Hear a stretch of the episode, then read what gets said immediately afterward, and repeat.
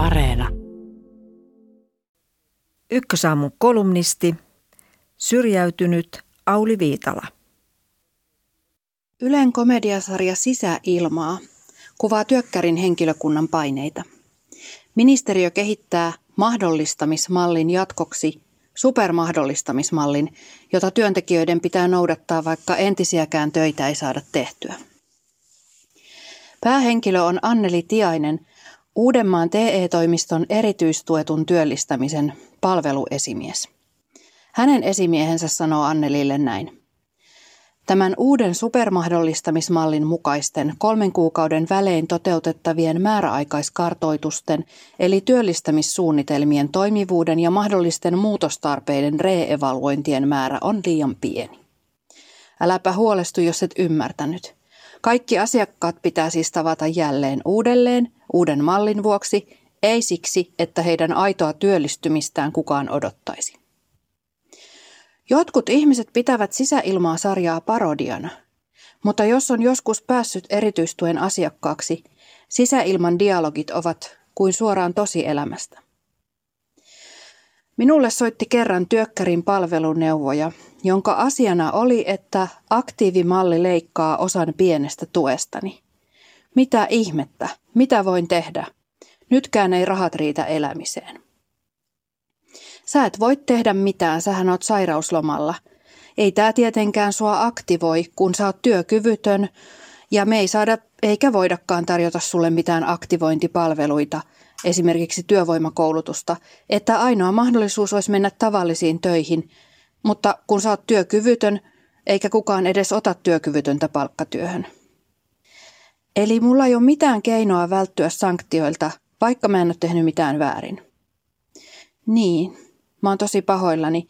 Meidän on pakko noudattaa lakia. Onhan tämä sairaiden ihmisten kiusaamista, mutta joo.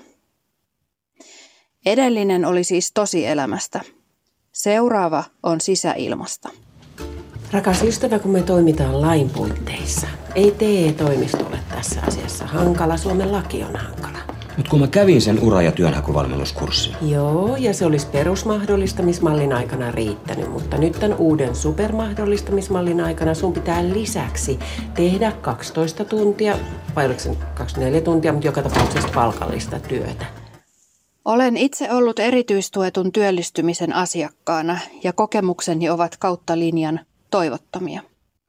Työntekijöillä on hyvää tahtoa, mutta ei keinoja auttaa työkykyisiä työllistymään tai työkyvyttömiä pääsemään eläkkeelle. Esimerkiksi asiakas voi päästä terveydenhoitajan tekemään terveystarkastukseen, vaikka oikeasti hän tarvitsisi erikoislääkärin tekemän työkykyarvion.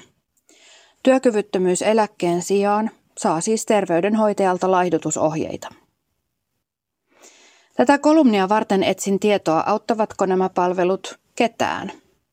Mutta ei ollut kovin helppoa saada selville, kuinka tuloksekas on tämä vaikeasti työllistyvien työllistymistä edistävä monialainen yhteispalvelu. Viime syksynä julkaistun raportin mukaan tulosten arviointi on vaikeaa, mutta palvelun ongelmat ovat selvillä. Kukaan ei ota kokonaisvastuuta, joten asiakas ohjataan säännöllisesti uuteen tutkimukseen tai kuntoutukseen, kun ei muutakaan keksitä. Elämä kulkee selvityksestä toiseen Ikääntyneet saavat lohtua siitä, että kohta kaikki on ohi, mutta nuoremmat ihmiset menettävät toivonsa. Moni kokee myös, että ilman jatkuvaa palvelua ehtisi paremmin pitää omasta elämästään huolta. Ja niin edelleen ja niin edelleen.